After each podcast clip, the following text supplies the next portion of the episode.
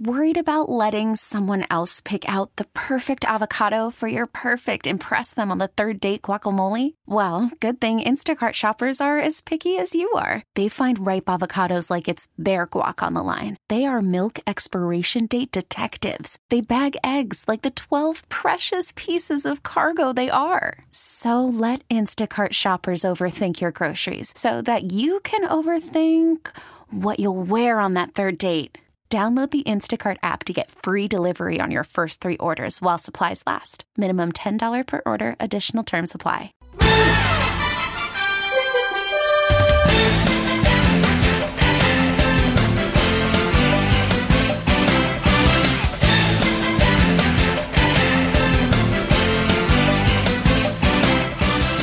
Winningham here until ten o'clock tonight on five sixty W Q A M. Going to talk some Miami Heat here with Ira Winderman, who covers the Miami Heat for the South Florida Sun Sentinel. You check him out on Twitter at Ira HeatBeat. And Ira has returned from his sojourn across Sacramento in Las Vegas and is back home in South Florida and ready to talk some Miami Heat basketball. Ira, how you doing, sir? I'm doing good. I'm, hope- I'm hoping we can do today's interview only in one interview, and there won't be literally the emergency callback an hour later. I mean, I was the guy on the Q A M airwaves, I guess it was last Wednesday, and I'm like, or, or maybe even Thursday. It was Thursday like, night, no, yeah. No, that'll never happen. There's no way that Russell Westbrook's going to Houston with Chris. Come on, an hour later. Yes, Chris, exactly as we thought an hour earlier. Yes, it was crazy. Okay, now the new one is uh, is Chris Paul, and yeah. and whether or not that uh, will be something that the Heat would consider. Do you think the Heat are considering it? And to I, I posed it earlier as it has to be a pick-positive trade, that Correct. They net more picks than they give out in order for that trade to really be worth it. If they can get back both of their original picks, I would consider doing that trade, but only if that happens. Are, yeah. are, are you sort of in a similar place? Yeah, I, I, it's funny because you're actually phrasing it to me with the Heat trade for Chris Paul, and it's honestly Chris Paul would be the trade filler. Right. If I can get two first-round picks for Oklahoma City Thunder, I would consider taking on that additional year in twenty twenty-one twenty-two and dropping the cap space, but that's what it would have to be. And and if you go by, by what Brian Windhorst was saying on SportsCenter yesterday, where they want something back in return, if I can get twenty-one and twenty-three back and then give them a conditional ooh, twenty-four or twenty-five, someone like that, yeah, I would consider it for this reason, Chris. I want to maximize the Jimmy Butler years and the years on his contract. So, yeah, I think I would do that. But really, Chris Paul is the filler. It's like, how can I get two first-round picks after losing two first-round picks? But let's talk about him as a player, though, because I think a lot of people uh, have sort of written off Chris Paul. And look, I think he's staring down the barrel if Miami doesn't pull this trade off of N B A Siberia, because there's no getting out of that contract. There is no, uh, like people say, oh, what if he took a buyout? His buyout would have to be ninety million dollars for, for, for, for it to be worth buying him out. Uh, but for me, when, when you look at the way that he that his last season played out and people are going, well, he is now a, a less than superstar player because his numbers took a drop, and in the playoffs he didn't give enough for them to try and win the championship. I think he's a bit of an underrated asset from a playing point of view because he is a player that it basically just stood and watched James Harden play basketball for the last and year, and for, for the last two the, years. And you saw the splits, and when James Harden was off the floor, Chris Paul was a very productive basketball player mm-hmm. last season for the Rockets also. So you're asking me a, a sort of a two-part question here. You're asking me straight up, if they're both playing the same amount of minutes to the best of their ability, who is better, Chris Paul or Goran Dragic? No offense to Goran Dragic, I would say Chris Paul. But Chris, here's part two of that qu- equation. So it's not that I'm just subbing him in for Goran Dragic. I'm also subbing him in for a lot of the minutes that Justice Winslow mm. would play at point guard. And I still contend this, and I know we spoke about it a lot last year also, I think the only highly efficient place for Justice Winslow in the lineup is it point guard, or call the position what you want, point forward, but as a primary ball handler. And I think once the ball goes out of his hands, I know as a defender, I know as a defensive coach, I'm not paying a lot of attention to him on the court. So it's not only, okay, you're going to trade Goran Dragic at his nineteen point three million dollars as the starting point for matching up, you know, Chris Paul's contract. I get that. But if you're keeping Justice Winslow, Chris, I'm not so sure that Justice Winslow would be the same player because the minutes wouldn't be there. Chris Paul would probably play, eh, say, thirty-two minutes a game at point guard. So is there enough minutes on the floor? Are there enough minutes on the floor for Justice Winslow to do best what he does best?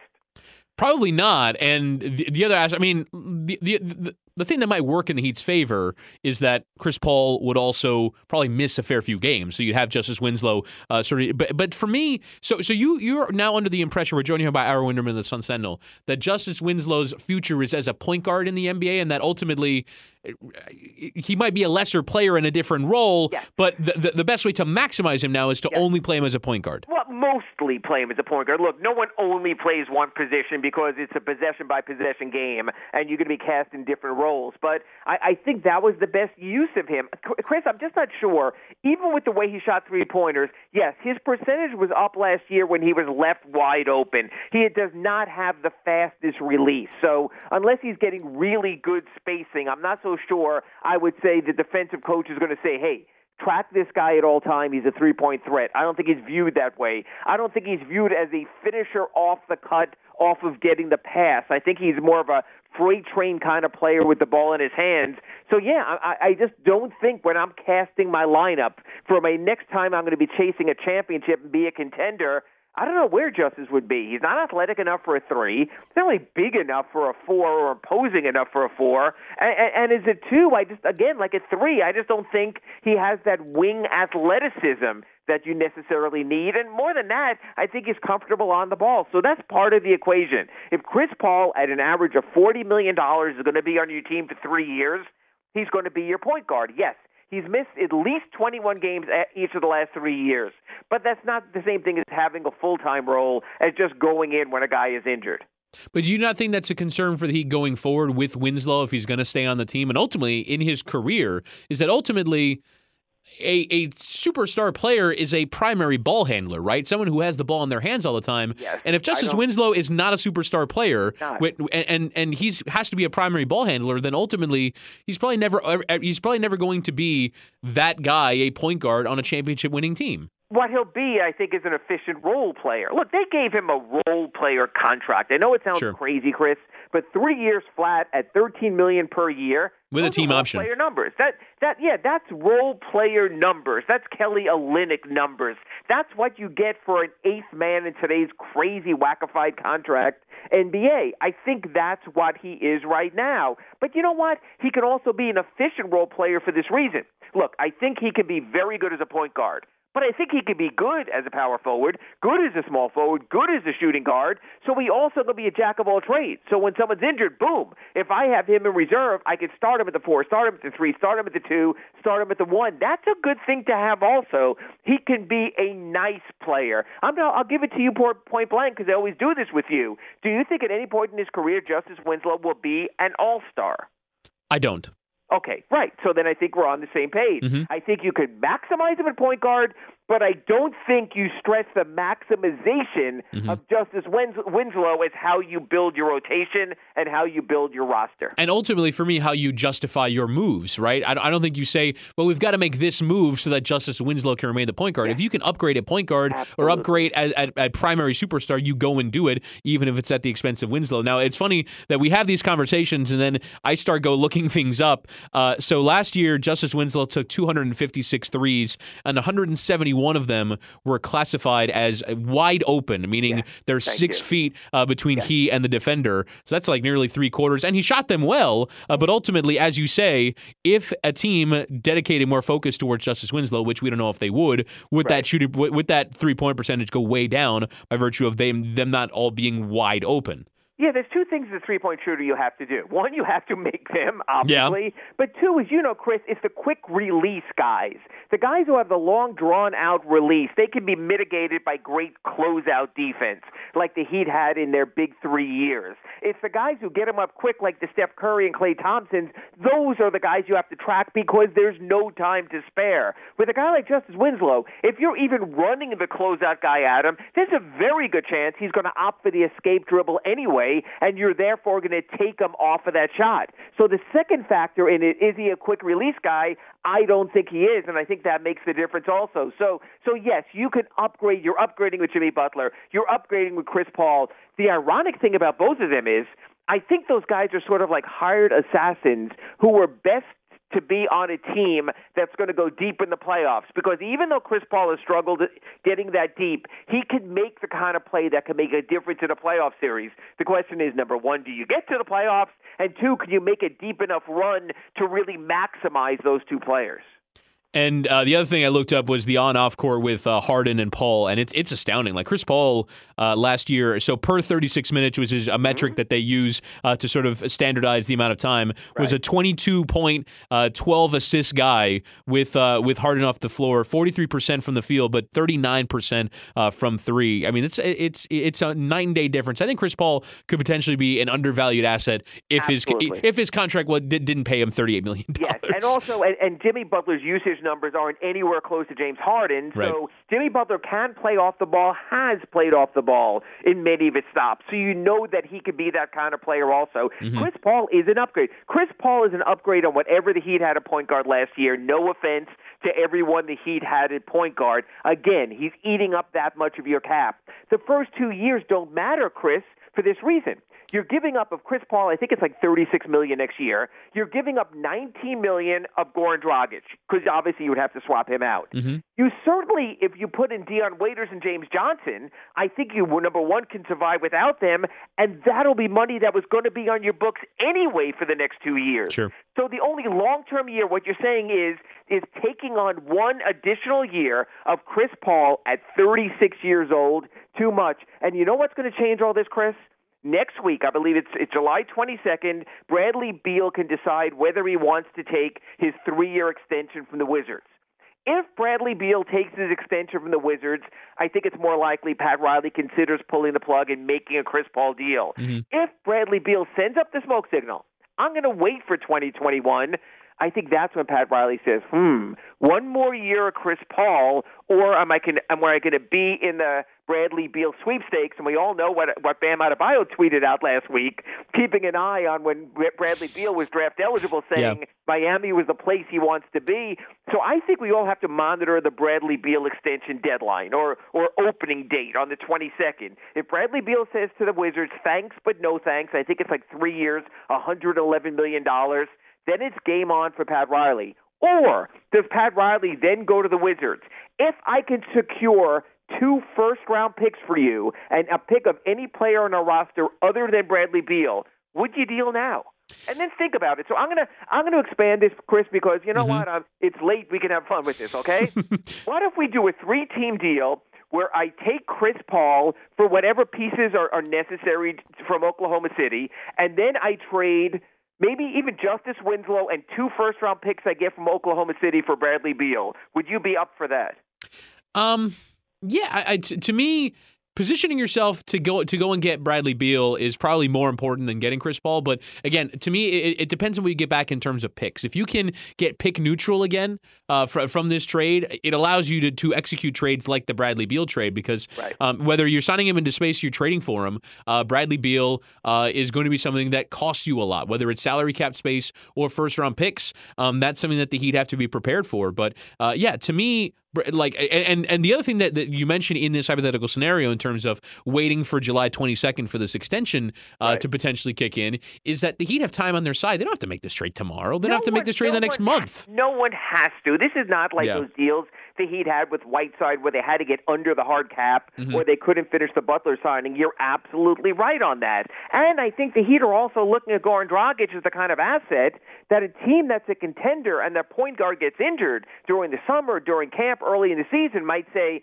hey, we need this guy now. Maybe even the Lakers or a team like that where they can trade with another team's cap space to make something move, you know, to make something work. So that's possible also. I think that he'd make this deal the first moment they could wind up plus two in first-round picks in any kind of equation, maybe even drawing a third team into it. Joined here by Ira Winderman of the Sun Sentinel here on W Q A M. I just wanted to ask you before you go about uh, the Dion Waiters thing. Now, uh, I was saying in, in the last segment, so for those of you that don't know in the audience, Dion Waiters posted a message on Instagram. I don't know if it was necessarily – it's really explaining uh, what happened to him in terms of uh, in terms of his weight gain last year and now his weight loss. Now he feels no better better place, but that he went through sort of a period of, of depression a year ago from the amount of criticism and the inability to play basketball as a result of the injury. Now, uh, what I was saying in the previous segment was I don't feel bad for saying that Dion Waiters was out of shape because he was out of shape, and ultimately it's a fundamental requirement of being a professional basketball player, while also saying that the cruelty of people on social media probably goes a bit too far sometimes. Yes, it does, but here's the thing I don't get about all these athletes and the cruelty of social media. Why do they pay attention? I mean, yeah. I know, Chris, half the time I never look at my mentions or things like that. I know there are people very into that. They think it's important to connect with their readers. I'm lucky. I do a thing called Ask Ira at this unsettled dot com. I get real questions from people who actually have to give me their names and their emails, so it's a little less, you know, easy for them to be anonymous there. But I think most athletes need to turn that off. I, I think athletes have enough way to get feedback from family, from coaches, from teammates, from people they actually see face-to-face. So, one, I'm sorry, Dion, you were offended by people in your mentions, but you don't have to go there. Number two, like you mentioned, Chris, he was out of shape. And number three, what bothered the Heat more than anything is that he went through his rehab out of shape. And their feeling is, and certainly if you talk to any personal trainers, you have to come into rehab in your best possible shape. That's what facilitates a faster rehab. So the Heat were upset about this. I'm glad that Dion believes he's back in shape. I'm going to wait for the Heat to do all their testing and know that and to see it. But you know what? I think it's like, I, again, I, I even mentioned it in my story today at the Sun Sentinel, some people refer to what happened to Dion as body shaming. I think there are certain jobs that body shaming is sort of part of the job, in the fact that as an N B A player, I think it's a job requirement to be in shape. Is that asking too much? And the point that I was making is that the Heat, so they talk so much about their culture, right? Mm-hmm. Isn't the culture ultimately, if we distill it down, you are more committed to your craft here than you are in other places. Yeah. And almost the fundamental tenet of that is being in shape. Like, they obsess yeah. about being in shape. So I'm, yeah. I'm again, when, when people get mad at me for saying that the Heat being mediocre is so against type with the Heat, they're the ones that call themselves a championship organization. And when, right. when, when you say that Dion Waiters is out of shape, that is the ultimate disrespect to the culture, which is the thing that Heat fans and Heat organization members most hold up. And when they gave you the ultimate respect of a four-year, sixty million dollars contract, yeah. is when they said, well, we believe you can follow the culture. That's why they were so upset at him. That's why they were upset at James Johnson. It wasn't a matter of in shape or not in shape or getting there. It was you had an injury, injuries happen. But when you started your rehab, you didn't start from the best possible position, and we took care of you. We invested the ultimate faith in N B A cap dollars to you, and this is what you gave us. So, so I, I think some of the shaming was brought on by the players themselves. You can be fat elsewhere. You can go to other places and not have your body fat. It would used to be, remember uh, Bill Ferran was a former strength coach. Players used to joke how he would chase him around the building with his calipers to get their body fat, to measure their body fat. That's what did he do. You knew that. When yeah. Dion took the sixty million dollars, he knew, or fifty million dollars, he knew that that was the case. So to me, you knew what you were getting into. So yeah, if someone called you out of shape, if they called you fat, if they called you whatever, they meant as it vis-a-vis as related to the Miami Heat, and he was. If he's back with the program now, God bless him. I hope the injury and all the work it took to get here didn't take too much out of him, but at least he gives himself a fair chance. Uh, now, before we go, um, this uh, this just happened. Breaking news. no, it, it's it, it's not that big. Uh, so so yeah, I'll call you again in ten minutes. Uh, the Rockets uh, officially announced the acquisition of of, of right. Russell Westbrook uh, for Chris Paul and two first round picks. There was a thought that they were sort of leaving it open to see if they can work Miami in, Miami in as the third team in the trade, but it's going to go ahead with Chris Paul going to Oklahoma City first, and then they'll figure it out from there. So I guess right. that, I mean, that that little detail that, has been sorted. Yeah. And, and that nothing is imminent with the Heat, because right now they're sort of at loggerheads, just like they were mm-hmm. when the Thunder were asking the Heat for Bam and for Justice and for Tyler Hero, and the Heat basically just drew the line. So now it's a matter of who's going to bend or not bend. And, Chris, what I'm curious about more than anything is this. How is Chris Paul going to play it? Is he going to be a good citizen and deal with it? Or through his agent and through his people, is he going to make life miserable for the Thunder? That's what we're about to find out in these intervening two months before training camp opens. So you really never check your ad replies? I, I rarely do. Sometimes if someone mentions they made a mistake, they'll bring it out to me. But you know what? You can make yourself crazy. And the worst Agreed. part is I don't, but my wife does. And so she yeah. texts me, you got to block this guy. You got to block this guy. You got. So basically, she tells me who I need to block. Yeah. And you know what the worst part is? Because people are probably listening. They then contact my son, who sometimes has helped me tweet, and he unblocks people when I don't even know about it. So it really is a family affair, Chris. It, you know, it really is. Listen, I, I've, I've dealt with the same thing on a far smaller scale, but sometimes people will say mean things about me, and I'm I'm getting texts going, hey, is everything okay? Like, is this person going to try and exactly. find yeah. you? But yeah. uh, ultimately, it's it's utterly meaningless. Ira Winderman, check him out on Twitter, at Ira Heatby, and I very much appreciate his time, and hopefully we won't have to call you in an hour. And hopefully not, and people don't stalk me. Thank you, Chris. Ira Winderman joining us here. Chris Winningham on five sixty W Q A M. Radio dot com. Radio.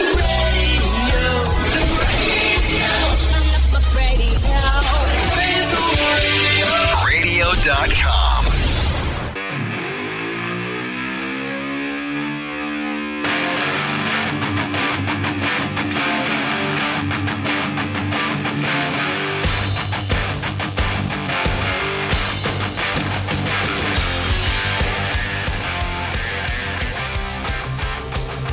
Music has modernized at gentlemen's clubs since this song came out. But when this song came out, it's like a Mount Rushmore of gentlemen's club songs, right? Abso-fraggin-lutely. Yeah. I'll say this, though.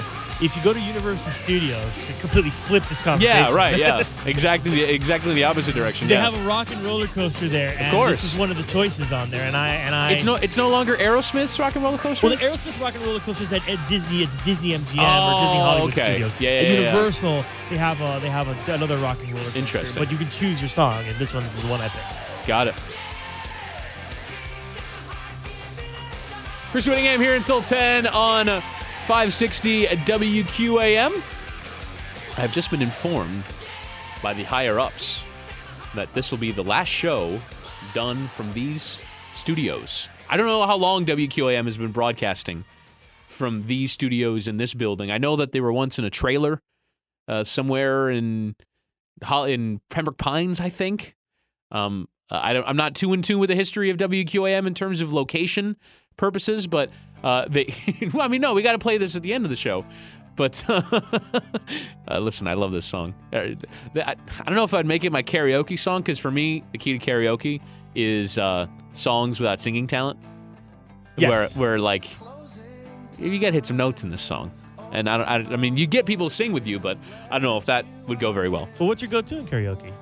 I would probably say, now, the only time I ever did karaoke was at a seven ninety The Ticket station event, and I sang Taylor Swift's Shake It Off. Wow. Because I thought it would be funny. Um, I was terrible. Um, but I would probably say Biz Marquis's Just a Friend. That's a good one. Because there aren't really notes to hit in that song that are, like, that hard, right? See, I could go the opposite way. See, I, I don't mind hitting the notes, even if I hit them terribly, because at least yeah. it'll be fun. Yeah. Like, I, I go I go with, like, George Michael's Careless Whisper. That one. Well, th- to me, the other the other bad thing about songs like Careless Whisper, and even this song, is that you have to go through long periods. Like, for me, songs with solos don't work, right? Because on top of the fact that you're not singing for forty seconds, it's also the crappy musical version. Like, it's because karaoke karaoke songs are not the song; they're just the instrumental version that they pluck for karaoke that sound like empty and tinny. And so you're just standing around the stage trying to do something with forty seconds of a solo when it's not the actual song and people are just staring at you. So you want to have a song that's singing the whole time. But I mean, I, I could I could belt this out if you wanted to. But so uh, again, I don't know the history too much of these uh, studios, uh, but here on our four forty-one, uh, just uh, north of Miami Gardens Drive studios. Uh, we are uh, we are departing. We are heading off to a new location. It's off of uh, I think Biscayne and seventy-ninth. Does that sound right? Some, Biscayne yeah. and ninety-six. Right yeah, so, so somewhere somewhere in that realm. And uh, Joe Rose will be coming from there tomorrow morning. Um, hopefully everything goes off without a hitch. If not, maybe they they can just replay my Ira Winderman interview from from uh, from six a.m. tomorrow morning. But hopefully everything goes off uh, without a hitch. But we will be coming to you from a new place, which doesn't really matter to you, the listener. It'll be pretty good equipment, I'm assuming, with you know uh, the the padding required of a studio to make it sound uh, whole and nice. Um, it won't sound any different. but we'll be going to, to a different place of work. And really, maybe you get a heightened sense of joy from us because, first off, it's everything is brand new, and there are windows there. Windows, in general, make people feel good. So uh, we'll get to see the outside world as we do the show. Well, uh, uh, before I move, move on to the new dude digs, I just like to say, you know, I'll never forget the first time I walked into the studio. Like, it was it was like crazy to me because I grew up listening to five sixty W Q A M, and yeah. I went through a lot of phases in my life to kind of like realize this is kind of where I wanted to be. And just the whole awestruck about being in here. For sure, for sure. The first time I sat in your seat and did a show, running shows here from this side on the board. I've had a lot of good times, a lot of bad times, a lot of W T F am I doing here moments. Yeah, I mean, we have those all the time around here. But, uh, yeah, but I mean. I'm sad to see her go. I don't I don't have that same uh, level of uh, reverence because, I mean, I, I I did grow up listening to W Q A M, but ultimately it's the it's the second radio station I've worked at. And it's just like studios are studios. And I was just like, wow, this is on the second floor. But, yeah, I mean, being on the microphone in ostensibly a place where I don't know if Neil Rogers ever did a show from here or, or somebody like that. I don't like think that. Neil did, but I know Jim yeah. did. Right? Yeah. I mean, the, you know, these are these are hallowed grounds in, in the history of Miami sports radio. So uh, at least these are hallowed airwaves. So uh, it has been a genuine pleasure to share them and continue to share them uh, at our uh, new place of business, uh, a bit further south of here, but. Uh, I uh, want to thank everyone, obviously, for uh, for listening to us uh, through the through the years, and uh, thanks to the radio station for getting us some new digs. Looking forward uh, to our place at the Citadel, but we march on uh, with sports. And I actually, Danny, want to finish the rant that I had started. I, I don't know; they're not really rants; they're just sort of monologues uh, that uh, I was in the middle of when the Russell Westbrook trade happened. Remember last week? I was, oh, yes, the University of Miami. I was doing a University of Miami rant, and I and I had some da- some data to back it up. I didn't finish it because literally I had to stop mid sentence, mid thought to go, wait a second, Russell Westbrook's been traded. Everything is uh, everything is going haywire now. So here is that point for those of you that missed that uh, magical bit of radio. Uh, actually, uh, do I really need to read uh, Sam Sam Presti's uh, statement? No, I don't. Um, so. Um, My point with the University of Miami is that, and I've said this all offseason, is that the heat, uh, the, the Hurricanes might have just gotten a good deal better in the prospect of their future. They got some guys in the transfer portal for this year and for next year, and you know they they brought in a new punter and a new offensive coordinator, and obviously they changed head coach. And I think that Manny Diaz has the potential to be a Dabo Swinney type of figure. I'm not saying he will be Dabo Swinney because Dabo Swinney has built a championship juggernaut at Clemson. But what I mean is, is an upwardly ascendant, highly motivated, understanding of the environment, young assistant coach that maybe gets a job a little bit above his station. Let's be honest, right? Because Manny Diaz was going to be the head coach at Temple before he became the head coach of the University of Miami. This is a step up from even the esteem that he was held in two weeks before he was hired to be the University of Miami job. But when people went, when Clemson hired Dabo Swinney, I don't think a lot of people were going, this is going to be the next great college football coach. They just weren't. He was the receivers coach at Clemson, who was an interim for a fired coach. They had a decent season, but I think a lot of people were underwhelmed. I think if you go back and look at uh, the grade, like the, the grading of all the hires that they do, I think E S P N gave the hire like a D plus or a C minus or something like that because Dabo Swinney was not thought of in great terms. I actually think there's a lot of symmetry between Manny Diaz and Dabo Swinney, and a major part of that is this sort of highly motivated, wanting to be a front-facing guy, creating a new face of a program, and trying to turn around something that's in a little bit of doldrums. And look, I'm not saying that the Miami Heat, or I, I keep saying Heat. I've, I've had way too much heat on the mind for the last few weeks. But the Miami Hurricanes um, were in a terrible place, but they were in a trending downward place uh, with the way that last season ended, with the offensive place that they were in. We'll get to that in a second. But they were trending down, and they were starting to lose recruits. Their, you know, their top class of twenty twenty and twenty twenty-one uh, were starting to fall apart a bit. On the recruiting trail, they were losing. It didn't seem like they had a route to getting back. It didn't seem like they had an answer at the quarterback position on the roster. And things were a bit grim, which is weird because the year before, they were ranked number two in the college football playoff rankings. But it wasn't going particularly great in that moment. And so Manny Diaz is kind of meant to inject some life into the program, and I think he has, right? you can say before he's even coached a game that he has definitely turned around this program, gotten recruits excited about the place, got players excited to play for it, and maybe, and this is the part that I think is the unknown, I think you can say through the spring. So, so I, I'm I'm quoting here from a piece that Barry Jackson wrote in the Miami Herald uh, about the quarterback situation uh, with N'Kosi Perry and some of the things that happened last year that he was protected from by virtue of not being ready mentally to play the position. He's only a redshirt freshman. It's not entirely harsh, but uh, this is on Perry from Barry Jackson. Though he clearly improved this spring on and off the field, N'Kosi Perry's preparation was a problem last year, U M people say.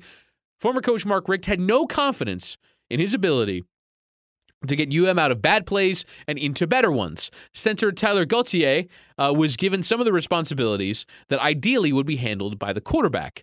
Dan Enos won't allow that, Jackson writes, but it's not just Enos verbalizing that to Perry that should make a difference. It's also Perry knowing that these are the areas in which Tate Martell excels. Uh, so Tate Martell, according to the reports and according to Barry Jackson and according to the coaches, um, his greatest strength is the mental side of his game, that he knows what to do and he knows and he sees the field in a way uh, that is different than the other two quarterbacks, Jarren Williams and N'Kosi Perry. And that's why he was brought in to at least compete for the job. We really don't know where it stands from a handicapping point of view. I genuinely think heading into fall practice that any of those three guys can be the quarterback. But this season won't actually be a difference on last year in terms of on-field results unless they can turn around the quarterback position and ultimately seeing the same improvement that Diaz came in, that, Man- that Manny Diaz came in and brought when he became the defensive coordinator one year to the next. So, la- so in two thousand fifteen, the last year of the Al Golden regime, when L- Larry Scott also took over as an interim, the Miami Hurricanes were eighty-sixth in the country in yards per play defense. And everyone remembers. It was abysmal. Everyone remembers their their alignment against Georgia Tech in the triple option. Everyone remembers the number of times that they were shredded uh, again and again uh, by opposition. And sometimes they'd play shootouts. They'd be fun games, but Miami was getting their bleep kicked on the defensive side of the ball. One year to the next, Miami went from eighty-sixth in yards per play defense, which for me is the measure, right? It's, you know, the best uh, use of total plays in a game in terms of pace and in terms of effective defense. They went from eighty-sixth to ninth in twenty sixteen to twelfth in twenty seventeen and third in twenty eighteen. The Miami Hurricanes last year went seven and five in the regular season and still managed to have, even going seven and six overall in the year, the third best defense by yards per play, only giving up four th- four point three yards per play in the whole of the season. They were exceptional defensively a year ago, which you wouldn't think given the fact that they did had they had a fairly pedestrian season, but their offense was so bad. And Manny Diaz has legitimately changed the way that the Hurricanes play defense in a sustainable way. Because it's been three years now with an influx of, you know, old players coming through and leaving and now new players coming in. Miami's good on defense now, and it's because of Manny Diaz. We can definitively say that, right? And also the poor way that Mark D'Onofrio and Al Golden uh, maximize the talent on the roster. But a similar turnaround needs to happen on offense. It feels harder, right?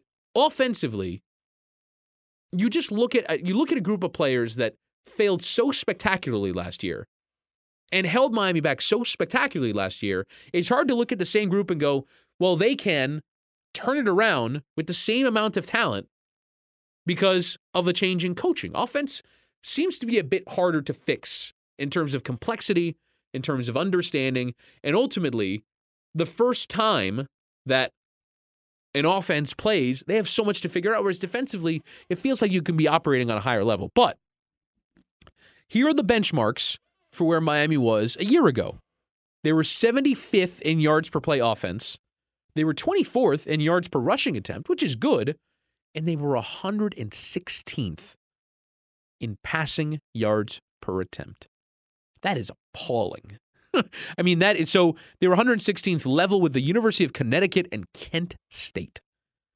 I mean, you will go through the list of passing yards per attempt and find Miami in some truly terrible company.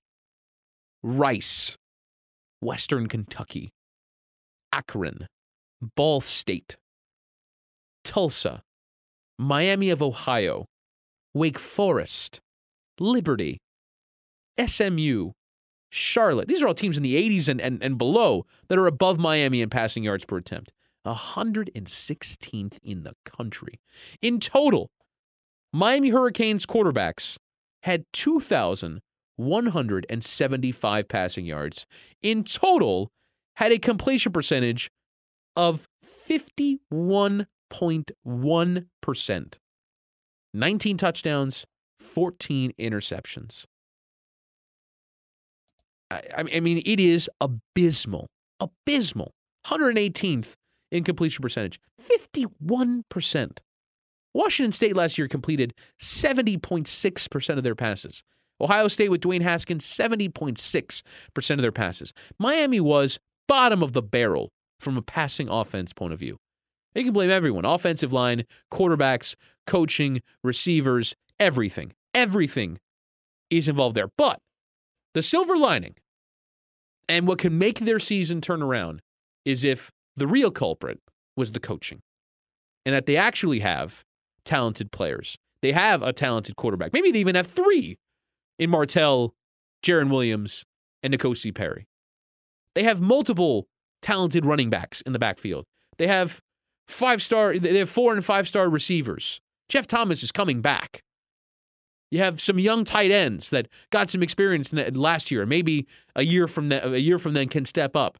And that in the aggregate, the increase in the coaching level can make such a difference that the University of Miami goes from being one of the fifteen worst passing offenses in the whole of college football to thirtieth? thirtieth in the country. If the Hurricanes go from one hundred sixteenth to thirtieth in yards per passing attempt, which is still not great. I mean, there are some there are some teams that don't have a great deal of success. thirtieth in yards per passing attempt is around eight yards per attempt. Hawaii was there last year. That's roughly the place that you need to get to. If they're thirtieth next year, first off, we can say that Mark Richt was holding them back, and we can say that Miami will be markedly improved. Improved to a degree that they can win the division again, they can win ten games again, because I feel pretty confident saying they're going to be good on defense. And I can feel pretty confident in saying that I really like what I saw last year from Cameron Harris, one of their running backs. I, I think he's going to be a star. Cameron I, Davis. Well, he was Davis. He's now Harris. He's now Harris. Yeah, yeah. I, I think it's something to do with which parent he's named after, but he has decided to go uh, with Cameron Harris. But I think he was enough of a star last year that you can anchor a running game around his skills. And for me, if the Miami Hurricanes can improve drastically on the basis of coaching one year to the next and get their quarterback position in the right place, they can be a ten or eleven win team. But that ultimately is the difference between them having success and them not. And maybe this is a longer term project, and maybe to expect Dan Enos to take Perry and, you know, what was a Rozier, now Williams and Martell, and turn them into a, you know, sixty-five, sixty-six percent uh, completion team from a, fi- a six point one yards per attempt team to an eight or an eight point two yards per attempt team from one year to the next. Maybe that's an unreasonable ask. But it could also turn around in one year and all of a sudden the University of Miami is competing at the highest level. That's all it takes. But that can also be a Herculean task. And if they come out against the University of Florida and can't move the ball through the air, I'm not going to be surprised. And I'm not going to blame Manny Diaz or Dan Enos for it, because it will it will signal that there's a lot to clean up there, and there's a lot to fix, and there's a lot to get better, and that ultimately you can't expect it to change one year to the next, as it did for the defense. Maybe defense is easier to fix than offense, but Miami could, if they fix that one thing, change dramatically and fix who they are as a team. But if they don't, I'm not going to get mad at them, and they could have the exact same season they did a year ago, and I still think that the Manny Diaz hire was great, but they could potentially really surprise and ascend in college football to a place that I don't think a lot of people uh, are expecting them to because coaching is that big of a difference. And it can be in college sports. It just can. And I think Dan Enos could potentially be that guy. My bet would be, though, that it takes longer than a year to fix because you're starting from a low place, man. I, I don't think people realize. I mean, for a college football team, in thirteen games, to have two thousand one hundred seventy-five yards of passing offense is almost impossible. It's almost impossible. Well, I mean, there are teams like Ohio State last year at fifty-one hundred passing yards. Well, come on. I mean, I think it's easier to see the turnaround in the offense from this perspective alone. It wasn't that bad the year before. This seemed to be like a one-year aberration. And it did sure. seem to me like the like there was no confidence in the quarterback position. The play calling seemed pretty unimaginative. Yeah. I mean, it, it upset Jeff Thomas to the point he left school. Yeah. So now, I will say completion percentage was just as bad the year before. I mean, Malik Rozier, even when they're winning games, I mean, you you remember, I mean, the away Florida State game. Remember the away Florida State game that they won? I mean, his, yes. he completed like thirty-five percent of his passes in that game, game, by the way. Yeah, so was I. Um, but, uh, yeah, I mean, the year before, fifty-three percent completion. But, yeah, I mean, in terms of production, they had one thousand fewer passing yards one year to the next. I mean, whether that's play calling, whether that's personnel, whether that's something, you can see Miami getting back to that level, maybe even a little bit better uh, with the change in the coach. But sometimes my, my basic point in all of this is that sometimes it can just be the coach, especially in college football. Chris Winningham here until ten on W Q A M. radio dot com. Radio.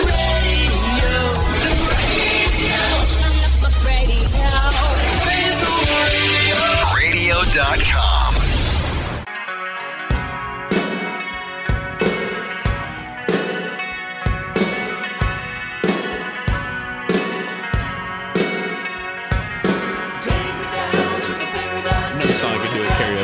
But again, no one would unless somebody sang this song. And another song with a riff. Like, a, you know, yeah. a, minute, a minute long solo where you just got to like air guitar or something like that. You have to have the charisma to pull that off at karaoke where you you can't sing, but there's music going on.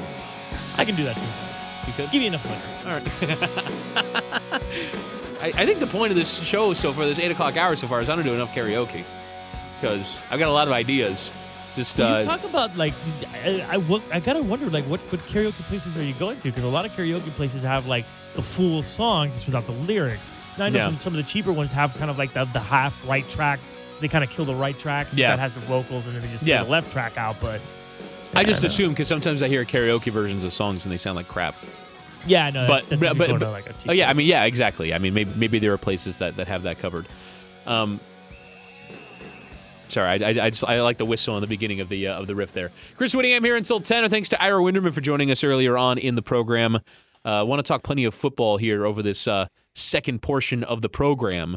Uh, I want to talk about Josh Rosen here because I read a stat uh, from Kian Fahey of pre snap reads dot com. Now, uh, he released his quarterback rankings today, and they have drawn some rancor uh, in the uh, internet community because he's got like Marcus Mariota above Tom Brady on, on performances of last year. Um, he's a guy that values accuracy a lot and tends to demerit players for things that they do in schemes rather than what they just basically making difficult throws accurately and completing them. Now, he doesn't ding players uh, for or quarterbacks for not completing passes if you th- if you throw in a catchable ball and the and the receiver drops it. So there there are some things in there to, to try and eliminate the noise, uh, but some people still have a problem with it because Marcus Mariota was above Tom Brady last year. But one of the things that, that and, and so there there is data within that is certainly worth uh, picking through. So last year, Josh Rosen had sixty-eight point seven percent of his passing yards come on screens or after play action, the highest rate in the league. Which, if you're compl- if yards are coming from screens, that means you did nothing. you've you've thrown a nice floated ball from three yards away that sent the receiver away, or play action. That generally means that you're getting the advantage of the other team preparing for the run, and then you throw against a sort of misshapen formation. So that could potentially be seen as Josh Rosen not really excelling in the kind of areas that you want him to excel in, which is it's third down and eleven, you got to drop back to pass and throw it twelve yards or more and figure out a way to do that and throw the ball down the field accurately and throw the ball to all kinds of spaces around the field. And ultimately, these are things you do for rookies, right? It's it's not going to be easy uh, for rookies to survive in an N F L environment without this sort of help. Um, and Fahey also writes that Rosen doesn't have a strong arm, nor was he close to accurate as a rookie. He moves very well in the pocket, but outside of that, there is nothing for the Dolphins to build on moving forward. Um, so he views Rosen as a low ceiling, a low ceiling player, which I think a lot of people said uh, when the Dolphins traded for him and were considering trading for him, was that ultimately this was a guy that proved, even in one season, that he's not going to be a franchise-changing quarterback, which is my standard now. Just as I was saying earlier, that you don't give out first-round picks as a basketball team unless you think he can get you towards winning a championship. I view the quarterback position now the same way in the N F L, and why I'm almost looking forward more towards the twenty nineteen college football season. And we've had our crew of people out in uh, in Georgia and in Chicago for Big Ten media days, and in California soon for for Pac twelve media days, uh, and for in North Carolina for A C C media days, because for me, college football next year might end up being the more interesting thing uh, with the Dolphins at the quarterback position, and figuring out if Tua or Justin Herbert or Jake Fromm or uh, Love, the Utah State quarterback, Jordan Love, uh, is going to be a franchise-changing quarterback, because I've kind of already made the determination that Josh Rosen not really going to be that guy.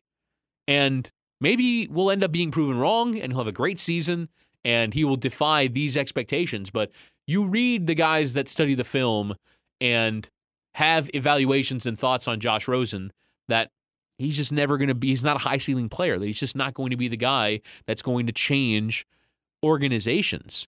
And there there aren't really a, a, a great deal of signs to point to the contrary, other than pedigree, really. Because even in college, it wasn't particularly great for Josh Rosen, which I think is a point that a lot of people made at the time of the trade, was that even in college, he was, I mean, they never had a great deal of winning success, U C L A.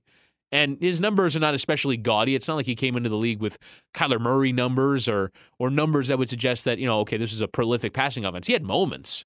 I mean, incredible moments. I remember a game that they, I think they were forty-two to seven down against Texas A and M. Um, or was it the Contra? I don't remember. But either way, a game against Texas A and M where at times in the game he looked incredible. And the one good thing uh, that Fahey writes about Rosen is that he had one redeeming quality last season, which was he was the second-ranked clutch passer in quarterback charting, hitting sixty-nine point one percent of his passes in clutch situations. So maybe uh, there is that. Now, obviously, he came into the N F L, uh, you recall, in for a two-minute drill, I believe, in relief of Sam Bradford. And this was his first, it was a one-score game. Sam Bradford was so bad that they decided to go to Josh Rosen. And it was for a two-minute drill. Like, his first involvement in the N F L is a two-minute drill to win a game. Go on, son! And it's just, I mean, it's the worst possible situation you can put a player in. But next season, if, presuming he gets a run in the team, which I think he will, I, I just can't see, unless Ryan Fitzpatrick is so clearly better out of training camp, that Josh Rosen isn't going to be the starter from day one. And if he isn't the starter from day one, you've answered your question, right? Maybe Ryan Fitzpatrick starts the first five games, but you're ultimately going to be relying on Josh Rosen either proving himself or not proving himself over the majority of the season. If he doesn't, then you go again in the draft, which I think ultimately was the place that the Dolphins felt like they were in. But it's amazing to me going into next season just how much more I'm looking forward to college football. Watching the games of Alabama. And w- with a sense of anticipation, I normally dreaded watching Alabama. Hate Alabama. And don't want them to succeed, but now I'm, I'm going to watch them next year going, man, I, I hope Tua comes back from that injury healthy and everything is fine with him and he's taken care of and he goes into the N F L as the prospect that I believe him to be, which is franchise-changing. I think Tua Tagovailoa is... he's like the quarterback of my dreams. And and I, I read this great piece of analysis from Dane Brugler, who writes on the N F L draft uh, for The Athletic. I wanted to have him on the show last week, but he couldn't do it. And He said the following: "When evaluating the quarterback position, I frequently find myself referencing many of the qualities that legendary head coach Bill Walsh desired in his quarterbacks. The top attribute on his pyramid was a phrase he dubbed spontaneous genius, the ability to make the great spontaneous decision, especially at a crucial time in a game. Walsh, Walsh pegged this single trait as the separator between great quarterbacks and good quarterbacks." Meaning in a pressure situation, and you're you're dealt with pressure, and maybe your scheme has been bettered, and you make a play anyway. In that Tua specializes in that, that he makes throws that you would never expect him to make. Had a bad national championship game, but won the one the year before. And week in, week out against S E C defenses, which are the best in college football, shredded them to pieces. And so next year, as a Dolphins fan, I think I'm more looking forward to watching Tua than I am to watching Josh Rosen. Now, Josh Rosen being traded for and being sort of a famous quarterback in a way does intrigue me about next season, right? And when I go to training camp, we get into eleven on elevens, we get to scrimmages, and we're on eleven on elevens or seven on sevens, and we get to preseason, and we watch Josh Rosen play. And then if he starts from the first week of the season, it's the thing to watch this year, right? Because, I mean, it's not like there are other areas of the team where you're going, this is the place that you want to see the most improvement, because ultimately it doesn't matter until you start at the quarterback position. Maybe offensive line, and hoping that, you know, Laramie Tunsil continues as a franchise left tackle, that you find some guys there. And ultimately, it's about finding what Jeff Ireland would dub to be acorns, right? Which are the smaller players you find that they sign from the A A F, that they sign an undrafted free agency, that they're filling out the roster with, that they've sort of kept around for a while, and this is their chance to shine, that you find some guys that are value. You can get good contracts and can be on the team in years to come that start to establish who the Dolphins want to be under their new coach, Brian Flores. But ultimately, the only thing that could happen next year that would have long-term implications, really, would be if they went oh and sixteen, which I don't think they will, and if Josh Rosen shows you the signs of a franchise quarterback. And that's the standard, right? The standard is not, well, he was decent. No, that he has a Baker Mayfield type of impact on this organization, where Baker Mayfield becomes the quarterback of the Cleveland Browns, and you go, whoa, that dude is a difference maker. That he took over, and he won seven games. I mean, people are going, oh, Browns overrated, blah, blah, blah. They won one game over two seasons. Three over Hugh Jackson's forty-year span in charge of the Cleveland Browns. Five, not forty-year, forty-game span in charge of the Cleveland. forty years or three wins, that'd be pretty abysmal. But three wins in forty games, and Baker Mayfield takes over and wins seven. That's astounding. And you saw it from the moment he came on. Was it a Thursday night game against the Jets, I think, that he came on? It was a Thursday night game. I'm not certain if it was the Jets. I'll look, yeah, but, I'll look it up. Yeah, but either way, he comes in on a Thursday night game, late in the first half, and immediately you go, oh, wow, this is a difference. This is not unlike anything you've seen play quarterback for Cleveland before. And you saw it sustain over the rest of the year. He'd had like four hundred yard performances against the Raiders, and they're moving the ball up and down the field, and they're fun to watch. And you can tell, obvious to the eye, that Baker Mayfield has changed the outlook of the Cleveland Browns. Thursday night versus Jets. Yep. And their fans are excited now, and their fans one year to the next. They trade for Odell Beckham. They've got a solid core of guys, and they're going, I mean, they might get Kareem Hunt in the middle of the season, which is grim, but ultimately it can help them from a football standpoint. But they're they're going, we can win the division. We can compete in the A F C because of one guy, Baker Mayfield, that they've been trying for decades to find. You'll know as a Dolphins fan if Josh Rosen's that guy.